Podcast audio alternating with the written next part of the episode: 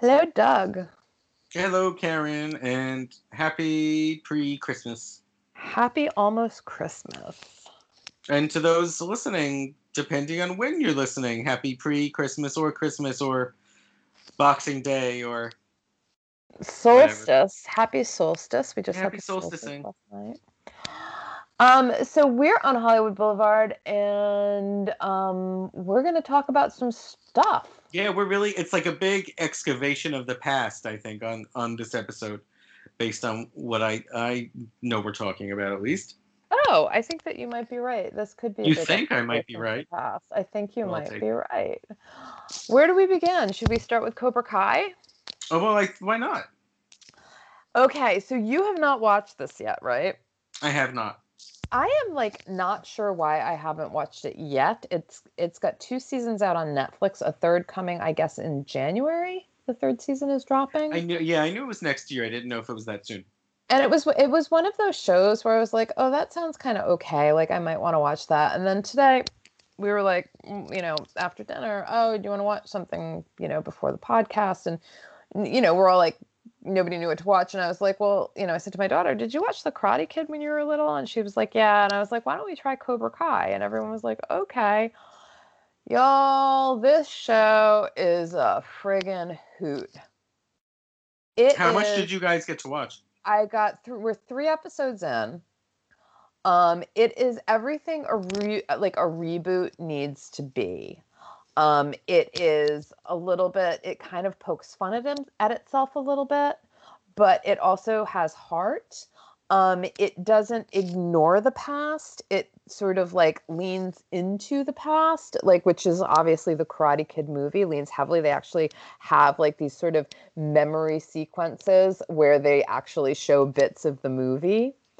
Um, of the original movie. Oh, it was because in the movie, that's what it was. Elizabeth Shue is the oh the Shue family tie-in. The Shue family tie-in. That's what it was because I was that's what I was thinking of Cobra Kai. I wasn't thinking of Karate Kid.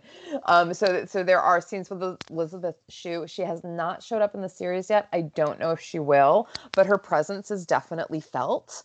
Um, and so basically, it's uh, it's the story of uh, Johnny and um, Daniel who are were the the sort of rivals in Karate Kid as adults. And so needless to say, Johnny is kind of like bless his heart, a bit of a loser. Um, he mm-hmm. lives, you know, in a shit efficiency apartment. I think they're still in the valley. Um, or I'm not sure if it was the valley, but you know, somewhere outside of just outside of Los Angeles. Um, he's still driving his Trans Am, which is hilarious. Um, and but Daniel has become the owner of a bunch or one of a successful car dealership.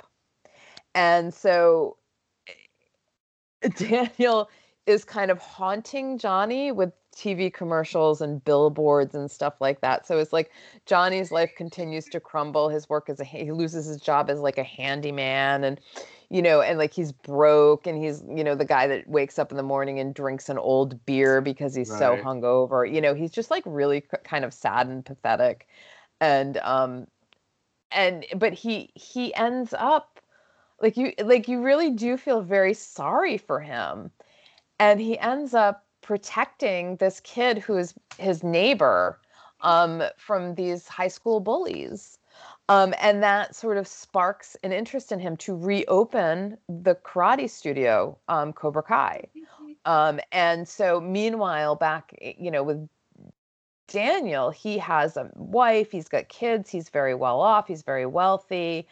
And um, but something happens between him and, and Daniel where they just start crossing paths. It has to do with mm-hmm. Daniel's teenage daughter and the kids that she's running, like she's friends with, are wealthy, but they're not great kids. They're the, they're the kids that picked on um, the neighbor outside of this mini mart that that Johnny defends.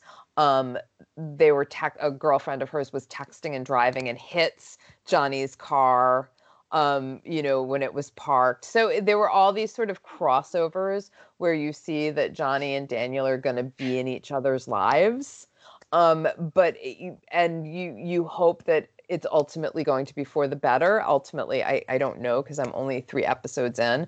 But so it's Right. sort of like Johnny's trying to rebuild his his studio, his karate studio, and his glory days, um, and uh, and not be a loser anymore. But he's also going about it kind of. It's like it's like he's going about it the wrong way, the Cobra Kai way, which we learned was the wrong way. But then the Mr. Miyagi sort of thing that goes on with Daniel hasn't really been working in his life. So it's sort of like Mm. how these two extremes are not necessarily like like they these two need to meet somewhere in the middle to have some sort of uh, you know successful lives. And so it's kind of curious to see are they really ever going to meet in the middle and what's going to happen and what's going to happen with these kids you know the next generation.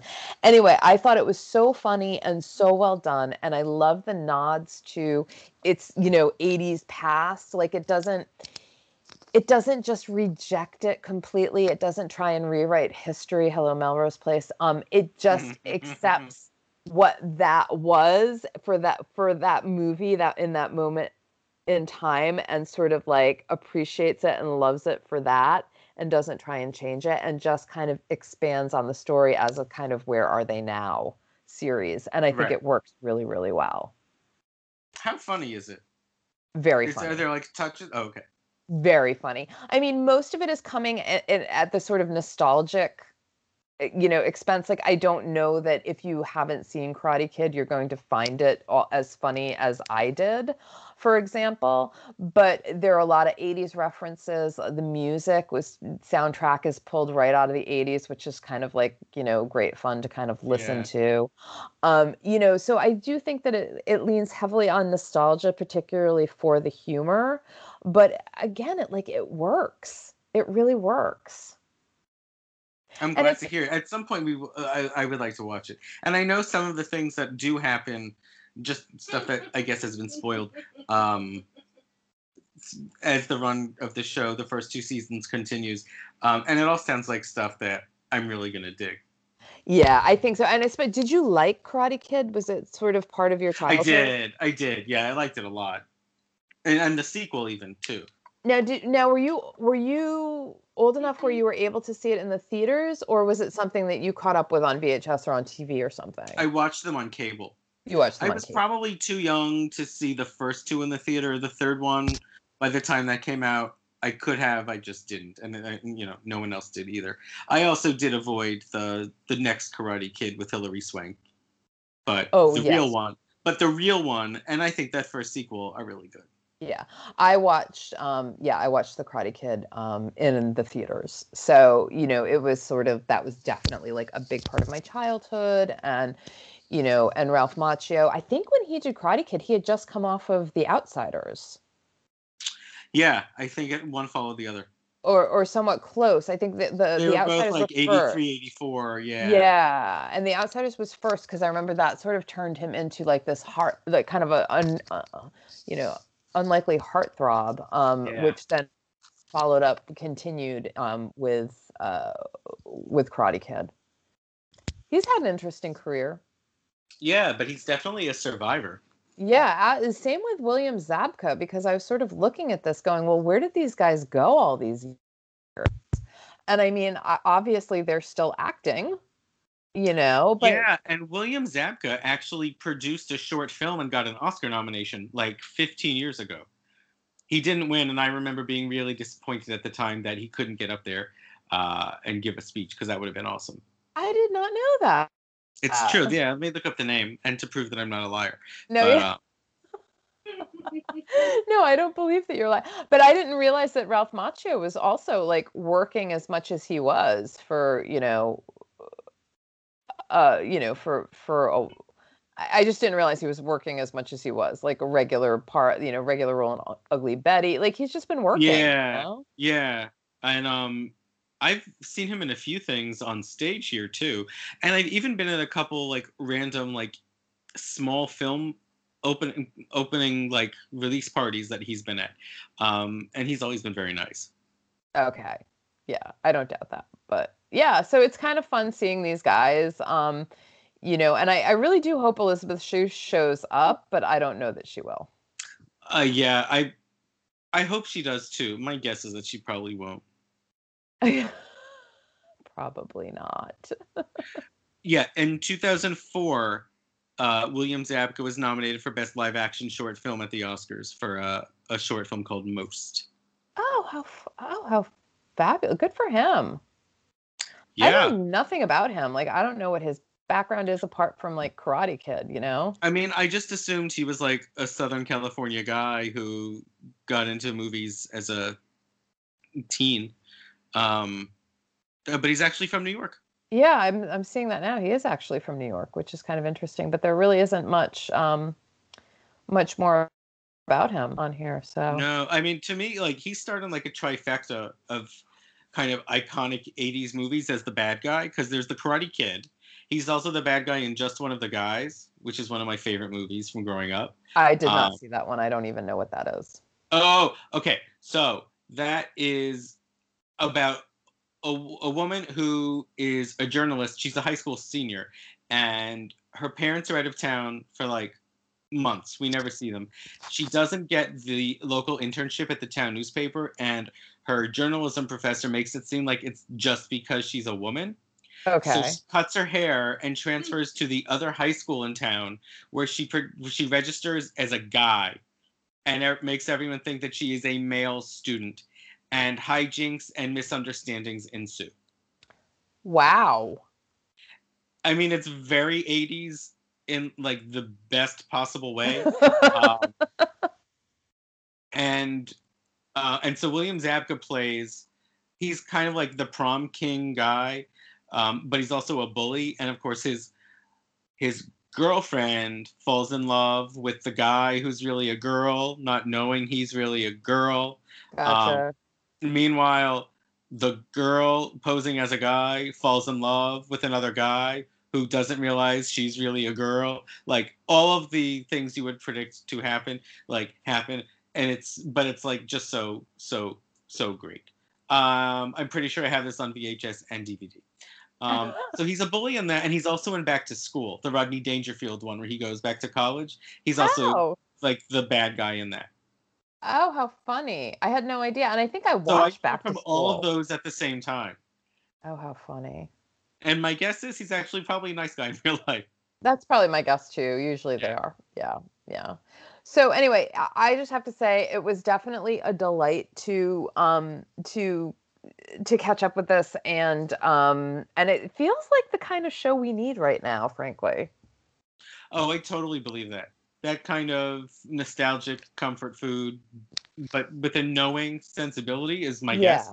Um, yeah. Sounds like yeah. I mean, it's definitely a show I want to see. It's just there's so many. Yeah, I know. But uh, you know, I would I would move that towards the top of the list. My lady and I will have a discussion. I will let Yep. you know. Okay. Um, So- but so that's kind of pretty much a reboot. But I know that there was news of another upcoming reboot that you had some thoughts. God. Okay. True Blood. And we meant to talk about this last week. Apparently, True Blood is getting a reboot. And it is going to be, I guess, headed up by um, Riverdale cre- writer, creator, writer, uh, Robert Aguirre Sarcasa. Sacasa. Um,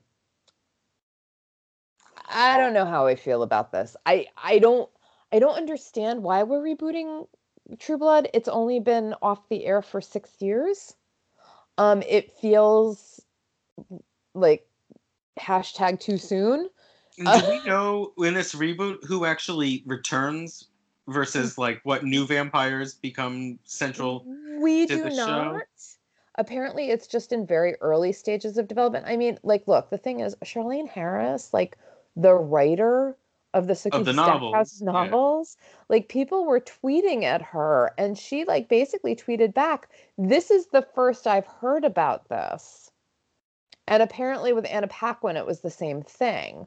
So, I mean, Oh. I don't know if they're even going to go back to the original cast. It might be something. Sounds like they really different. just want a new vampire show with the True Blood branding to me. Yeah, and I actually though when I saw that Charlaine Harris was like, "This is the first I've heard of it too," I was like, "That's really shitty." This is Yeah. her world. This is, and I know that she signed the rights over to HBO. Um, I'm sure I don't know. I mean, usually options are only seven years, so that sh- I don't know if she re-signed. Like, who the hell knows how how these things work? Maybe she signed it in per- perpetuity, in which case she needs a new agent.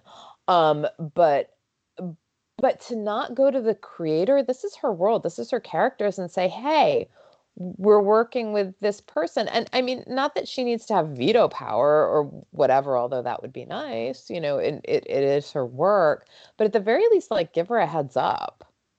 You know what I mean? Like I thought that was in so. very Yeah. poor taste.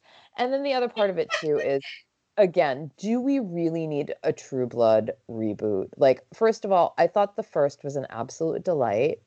Um, I never finished the series. I think I have like maybe one or one and a half more seasons to go, partly because it really did kind of go off the rails when it sort of like di- like Yeah. delved into fairy world. Like I think that Charlaine ended up putting an awful lot in those books that work better in the books because it unfolds much slower.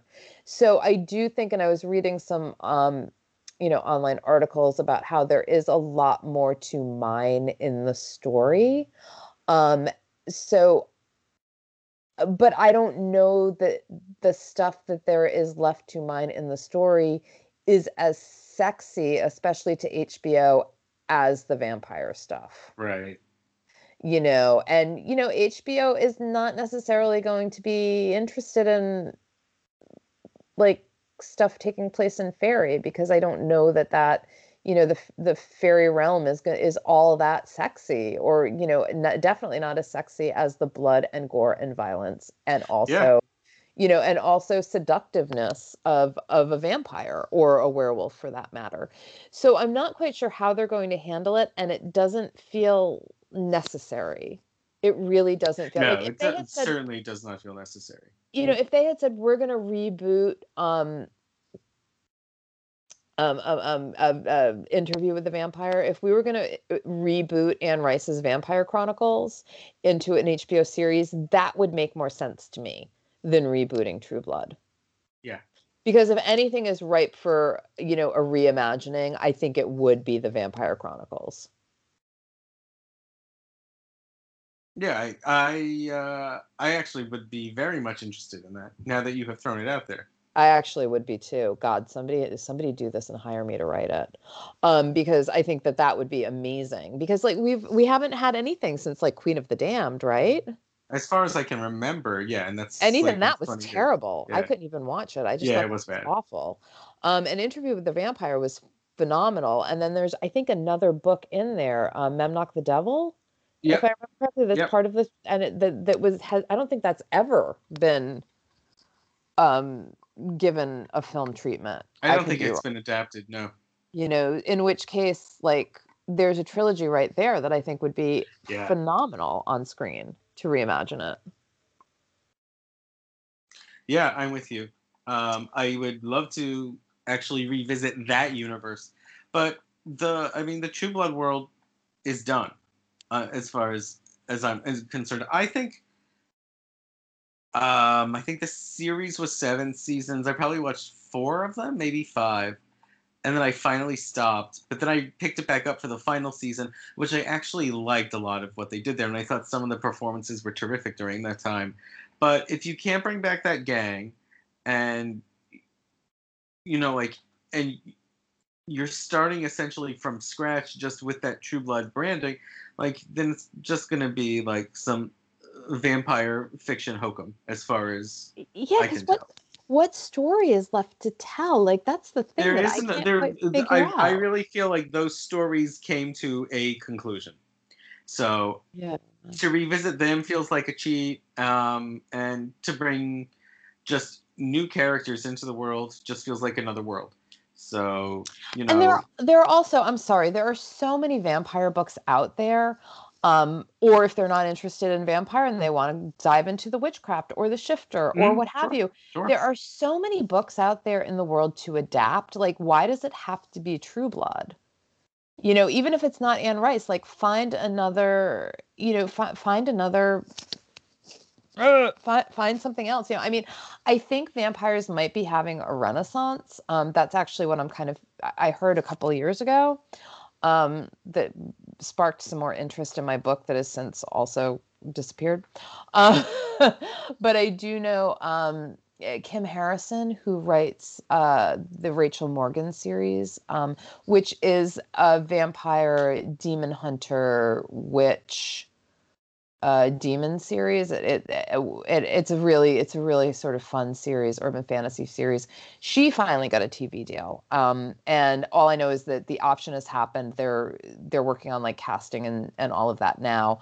Um, so I don't know. I, I'm guessing it's going to have to go through pilot and all of that. You know, these things take forever, but I, it seems like there's a resurgence of interest in this sort of like supernatural vampire world, which is great. I'm all for it. But why do you want to take True Blood and do that again when there are so many properties out there that you could actually take, um, you know, the, the, like sort of clean slate, you know, just just do something new.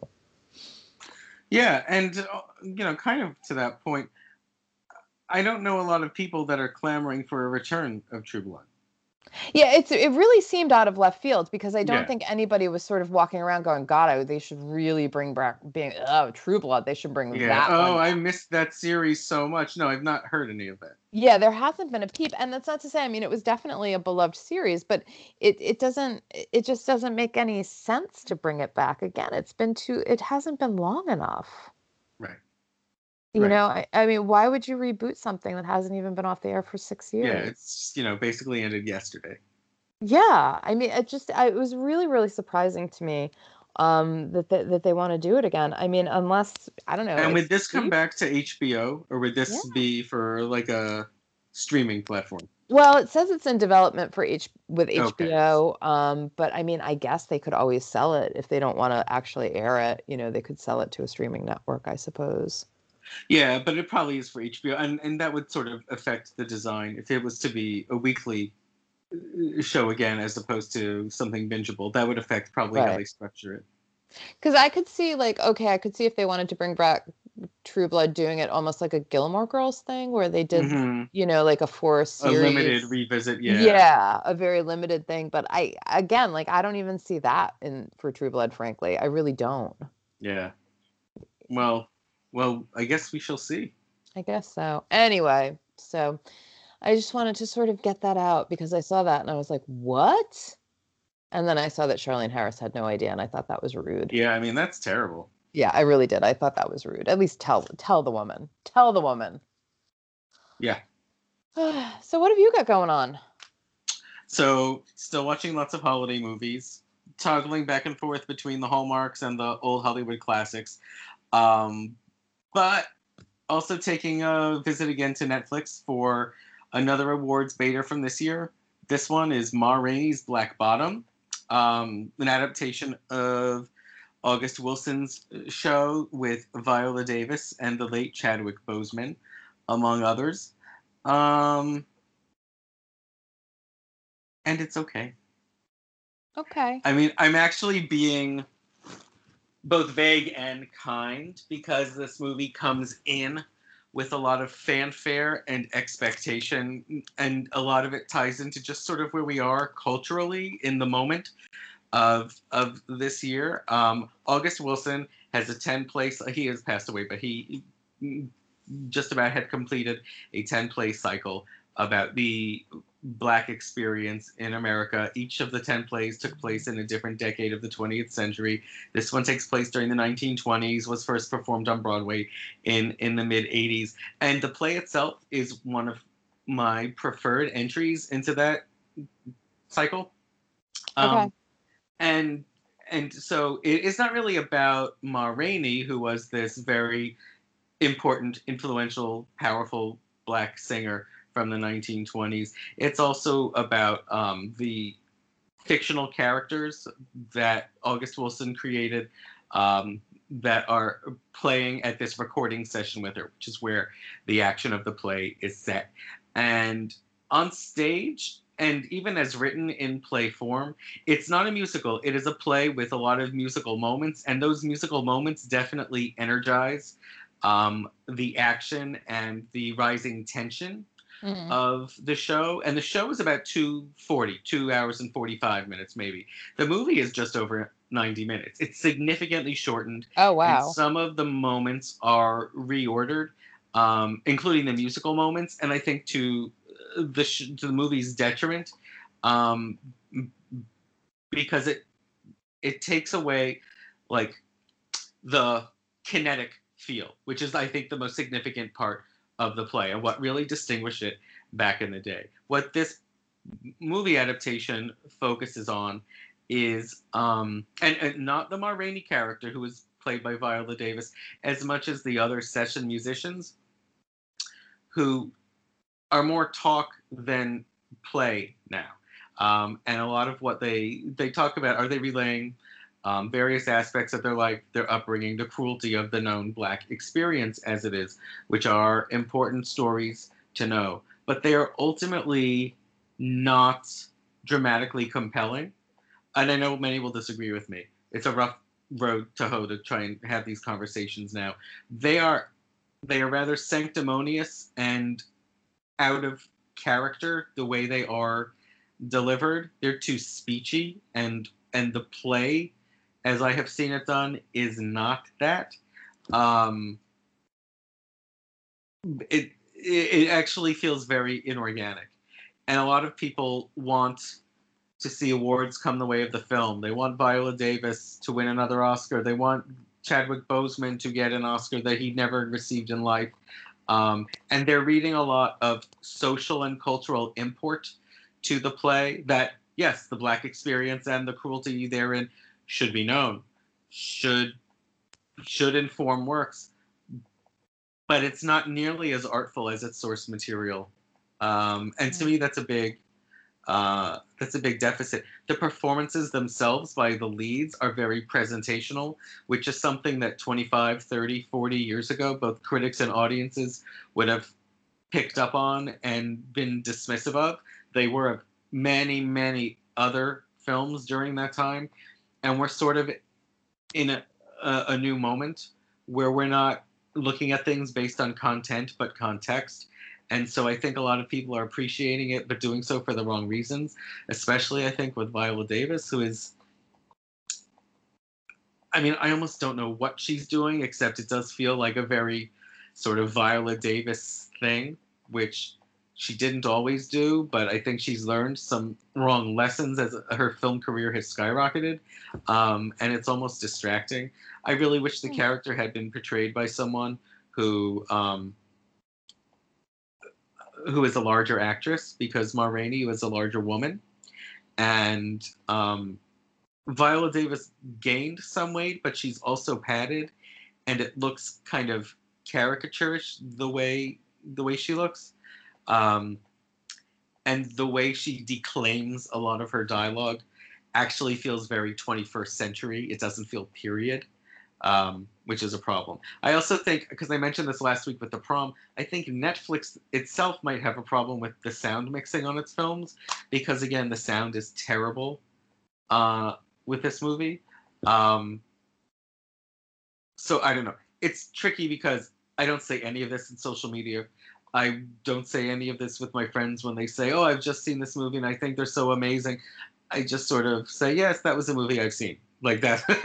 that's that's sort of it. It's really tricky um, because objectively, I I think it's kind of a, a deeply flawed movie, but subjectively, it's well. Now is the time to be an ally and not say anything too critical.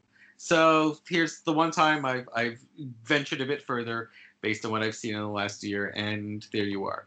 But I can say the supporting performers, I think, do a much more elegant and eloquent job in their roles, including uh, Glynn Turman, Michael Potts, and especially Colman Domingo. So there is mm. that. I mean, I had heard I I heard Viola's performance was incredible, um, and I heard that from people who are like just not are like just regular old people. Objective. So they are not, you know, not critics, not, you know, not whatever, like just regular old people. so, uh, but I heard that her performance was spectacular. So I, I don't, I haven't seen it. Um, it's like on one of my, th- like on my, oh, I should see that list um, that I will hopefully one day get to um, because I love Viola and I do love Chadwick uh, Boseman. I don't know Ma Rainey as well as I should. And so, that's why I'm glad that this has gotten the film treatment. I think the goal, Denzel Washington is producing this and, and wants to produce and or direct, maybe star in some of the entire 10. I would say Ma Rainey for me as a play has always been in my top three. Um, so so I'm glad that more people now know of it. There was a revival on Broadway almost 20 years ago with Whoopi Goldberg. That 20 years ago? Oh. Almost. Yeah, it was right around the time I had moved here, so figure 18. And was that uh, the, it was was that like the last time it was on Broadway? Uh-huh, yes. Oh, wow. Yeah. I feel like to me it feels like it was just on Broadway yesterday. No, though August Wilson hasn't been unrepresented. Um, no, Ma Rainey has. Yeah, no, but with Ma Rainey, I feel like it has been. But I mean, you know, I, I am just old, I guess. Like the years know. blend together, don't they? They do, they do. Yeah. And I didn't realize Whoopi was in that. She was, and it really was. Um, you know, it got mixed reviews. Was kind of dismissed. Um, and just other film, other films, other uh, shows had the momentum that season. Um, the fact that it didn't really run longer or attract more of an audience uh, was sort of like a non-factor. Um, interestingly, Charles S. Dutton, who was in the original Broadway run, came back for the revival too. Um, but but yeah, the the show sort of came and went. You know, Fences is probably August Wilson's most famous, um, and the piano lesson is better known, and uh, Jitney had mm-hmm. a very successful revival on Broadway. Though it originated off Broadway, it's moved to Broadway as a revival was its first time on Broadway. Those are probably among the bigger success stories in uh, in that that group of ten August Wilson plays. Um, but yeah, Ma Rainey sort of fell to the bottom, and now I'm happy that it gets some more attention. Yeah, I'm I'm gonna watch it. Uh, you know, again, partly because I love Viola, partly because and Chadwick, but also because I should, because I've never seen it. I don't think I've ever seen it. Um, I definitely did not see it on Broadway. I'm trying to remember if at one point I saw it um, regionally, but I don't think I did. Yeah, I don't think I did. So yeah, yeah. no, it's worth knowing. Um, yeah, I don't. I honestly don't know if this adaptation gives you the full experience of knowing what the story was in the uh, in the play. But it's better than not. not it's better than nothing. That's it, right? it's better than not having any experience with it at all. And hey, maybe if this is a success, it will spurn you know new productions if we ever get back into the theater. I'd like to think so. For the sure. big if at this point. I know it's a the the ever longer question. Yeah. Yes. Yes. So, and then I have a totally different thing to talk about, mm. which is um, Mariah Carey fatigue. Um, okay, I've got like I funny Mariah like, Carey I don't. I I neither love and worship her nor dislike her. I have liked some of her pop songs from the '90s and not liked some of them. And I love the Christmas song, but I don't live for her Christmas song and all of a sudden she's sort of been anointed as like the queen of Christmas, and um, I um, uh, I just have so much patience, only so much patience for it, I suppose. Well, okay. First of all, eh, okay, you know that um, I don't know the sort of like skater brand. I don't know if they're skater brand, like Supreme. Have you heard of the Supreme sweatshirts and Supreme clothing brand? I guess I, I don't. Yeah, know. yeah. Right okay that like sort of like this with the streetwear i guess um exactly what it is yeah this the streetwear brand well okay um so uh my my my my family is a little obsessed with supreme and they're constantly like d- doing the supreme auctions when new items get released you know specifically for shoes um but anyway Supreme just released a special edition Supreme Chucky doll, and, yeah, and my husband won it. So at auction, so this Chucky doll arrives at our house, and Supreme will throw some swag in, you know, like stickers and stuff like that. And there was like some postcard of Mariah Carey that she signed saying "Merry Christmas." Oh, lucky you guys. and it's seriously like Mariah Carey from like 20, 30, like 30 years ago, but it's fine. It's still Mariah Carey. And I was like, look, I was like, this is so random. And I don't know. Anthony said that she they she did some sort of collaboration with them at some point, like recently. So I don't know if they just had like leftover shit um, that they're just like throwing in the boxes. But I think it's so funny that you're like, I want to talk about Mariah Carey because like we like seriously like yesterday, I think the, the the doll came in and there was this like rando postcard signed by Mariah Carey telling us to have a happy holiday. I think I and and us listeners should all get to see that photo, but I only want to see that photo if it's next to your prize Chucky doll. Oh, next to the Chucky doll. I will see if I can arrange that. I don't know where um I don't know where all that shit like went hiding, but yes. So we have the Supreme Chucky doll um and a signed uh, postcard from Mariah Carey. And also I knew Mariah Carey's uh, personal assistant. Uh, were there any war stories there? So many. Yeah. So many. So many. Needless to say, this person went on to become a death doula. So that was better than being Oh. Mariah Carey's personal assistant. wow, that took a turn. and you know um anyway she did say that you know uh uh, poor mariah that was sort of like the refrain like i guess mariah's uh, pretty delicate Interesting. yeah so those are my mariah carey stories Well, I just, um, yeah, I don't need her to be rediscovered and trotted out every December. I'm, I'm good. i know but you know part of me feels kind of like bless her heart you know what i mean like at least she because what else is she doing Well, I mean, I think that's the thing.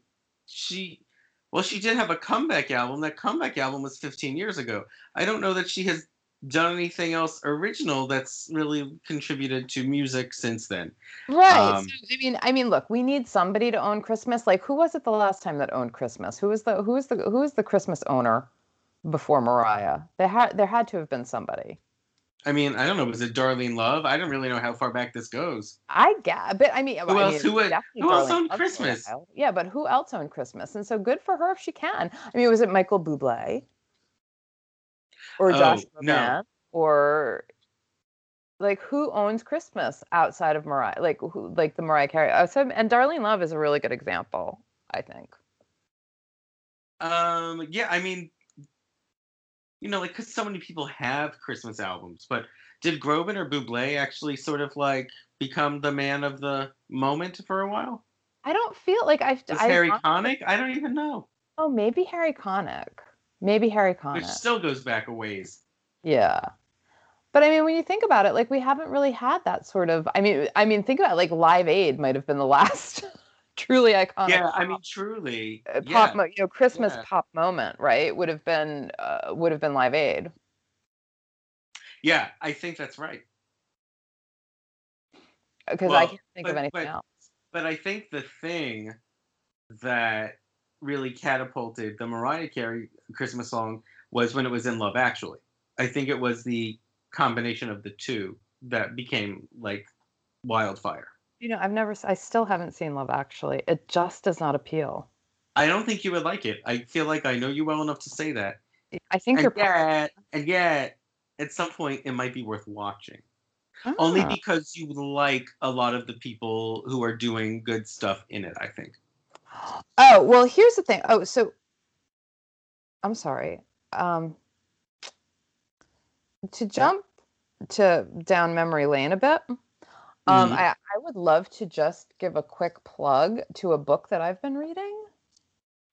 Okay. Um that because it's kind of in the same vein because I brought up Live Aid and I was like, holy shit.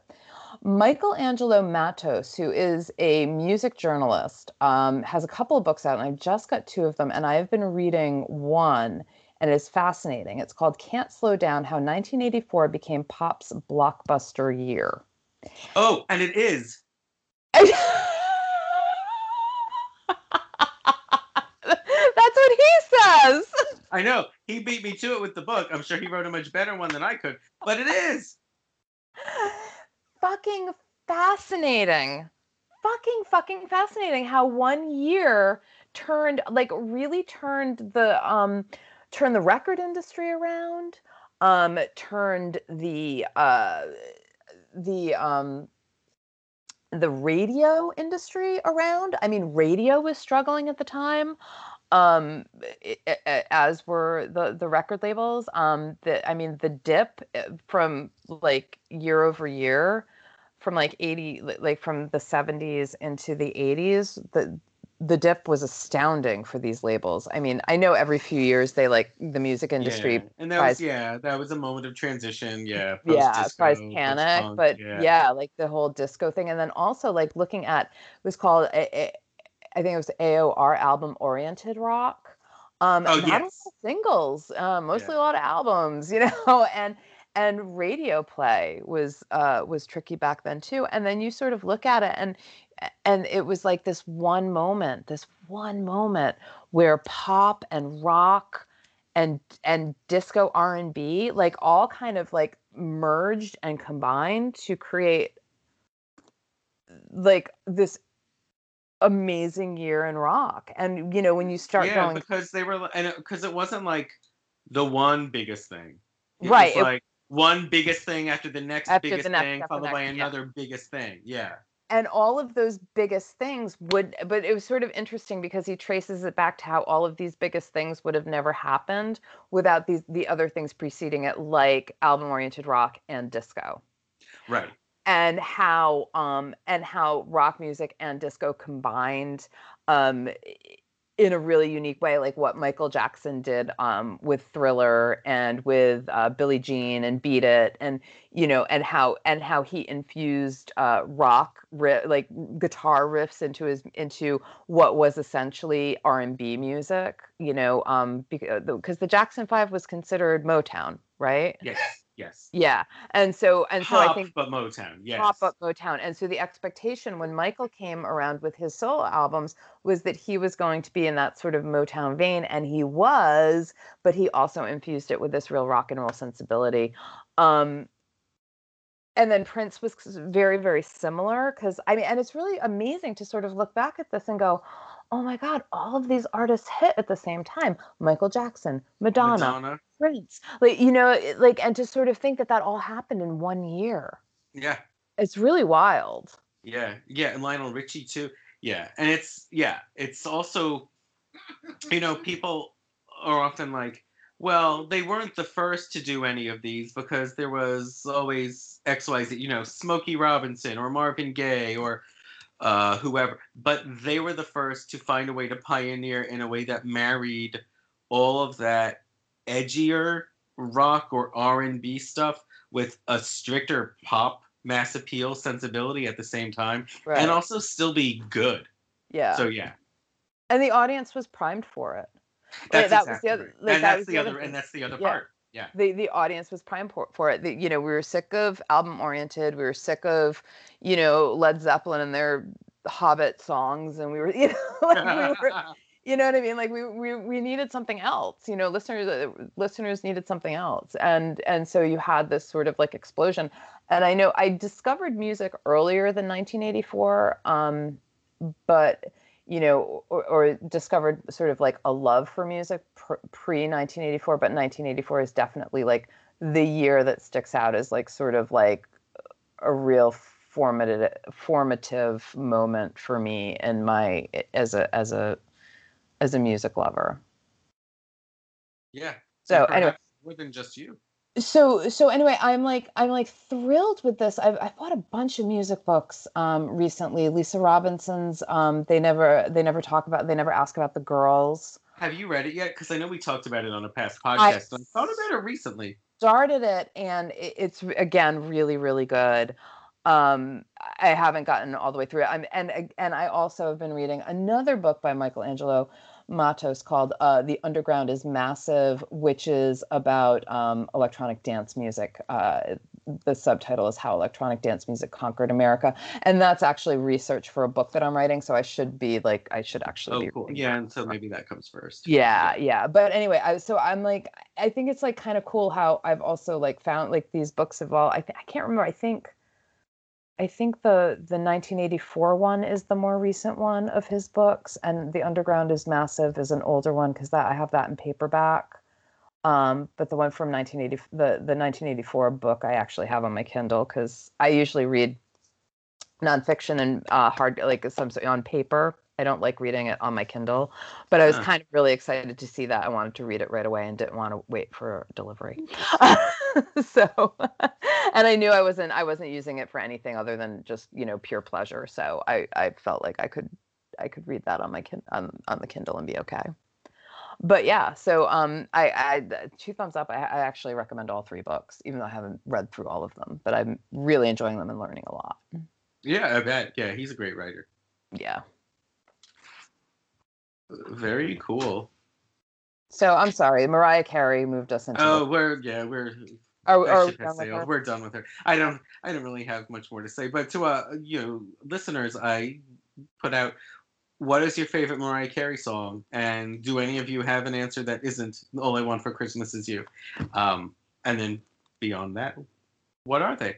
Honestly, I Um, can't even remember what song she had before, besides the Christmas songs at this point. I feel like her the ones that linger the most are her first, which was Vision of Love. Oh, Hero. I hated that song. Um, I like it. I like her f- songs from the first album probably the best. Um, and I think "Always Be My Baby" is a fun one from the mid '90s. Everything else, um, kind of fades away I mean, in ways that, like some of the others, like Janet and Whitney and Madonna, did not. I mean, she's got an absolutely beautiful voice. And it's like impressive, like her octave and her range and all of that. But I don't like any of her music. like, I just don't like any of her music. Yeah, I mean that's kind of like all of her albums were massive, but they're like hit and run. I mean, they sold what they sold, and no one really cottons to them after the fact. Yeah. except for the Christmas song. Because we were ready, we were primed. Because we haven't had one since Darlene Love. so yeah, maybe maybe Michelangelo Matos can write about that eventually too. That would be great. I would totally read it. He'd get down to it, the science, the etymology of, of the whole thing. He would figure it out. He would. Right. So so there you go, guys. Some holiday suggestions. We've got Cobra Kai. We've got Ma Rainey if you want to be more serious. Uh, we've got some some book writing, some music writing. Um, and then we've and yeah. got my books. oh yeah, shameless plug time. Shameless plug time. So, um, oh my God, you guys are like the first to know, the very first to know. So, uh, yeah, December 30th, I'm going to be putting out my first box set of the Rockstar Romance series. That's Um, really exciting. So, if you are on Kindle, you can grab all three books in one go. It's a discounted price in the box set. And the box set also features a special holiday short story Oh wow. um, that you can't get anywhere but the box set. Unless you're on my email list they will be getting that because i love them. And it also also but wait there's more. Um, it also features the first five chapters of my last book uh, songbird songbird the original first five chapters which were deleted which took place in new york that my editor said were terrible and so i cut them no she didn't say they were terrible she just said that she liked my books better in LA and she thought that um and she thought that I should get rid of the the New York setting and she was absolutely right. Um but I did share like part of the first chapter with my um my email list and uh and one of my um one of my subscribers responded back and she said I don't understand why she hated this. I actually love this and I want to know what else is going to happen. Aw. so I was like, oh, okay. So anyway, that will be in the box. Editors don't always know best. Yeah. Well, no, I think that she did. Ultimately, I think that it made the story stronger. And it was one of those things where I, like, when I submitted it, I was like, I felt like the story was really meandering and weird, and I couldn't figure out how to fix it. And um, and what needed to happen was I needed to dump those five chapters.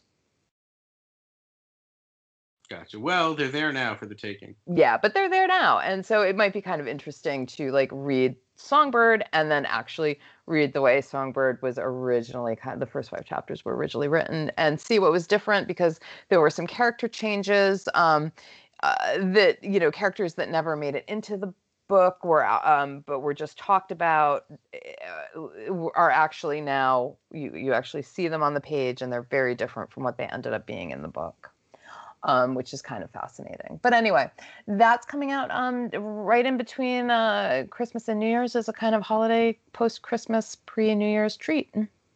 That's right, guys. So, um, you know, don't let the gift shopping stop yet. And don't no. forget to be good to yourself as well. You, if you have an Amazon gift card, a new Kindle you need to load up, you know. And so that's Elle Greco. That is Elle Greco, E L L E Greco. If you look for it on Amazon, it's me and the painter. Um, and tell them back on the block sent you, or tell them Hollywood Boulevard sent you. There is yeah. no them. You don't really have to tell anyone that. No, no, Amazon doesn't care. No. well, everyone, um, happy Christmas if you celebrate. Yeah, we wish you a warm holiday. Um, and I think you'll have us around one more time in 2020 uh, which I guess will be a bittersweet uh, uh, kiss off to uh, kiss off turd turd uh, tastic year. Yes, a turd tastic year. We're gonna kiss it off in style. That's right. But in the meantime, you guys, a healthy, happy uh, end of December, and um, you know, if you're thinking of ways to gift us a five star review on iTunes, is just a suggestion, just a mm-hmm. humble suggestion or buying my book or both. Or both. Or both. Or both. All right, y'all. See you next time. Stay well, and we'll see you next time on the Boulevard. Bye.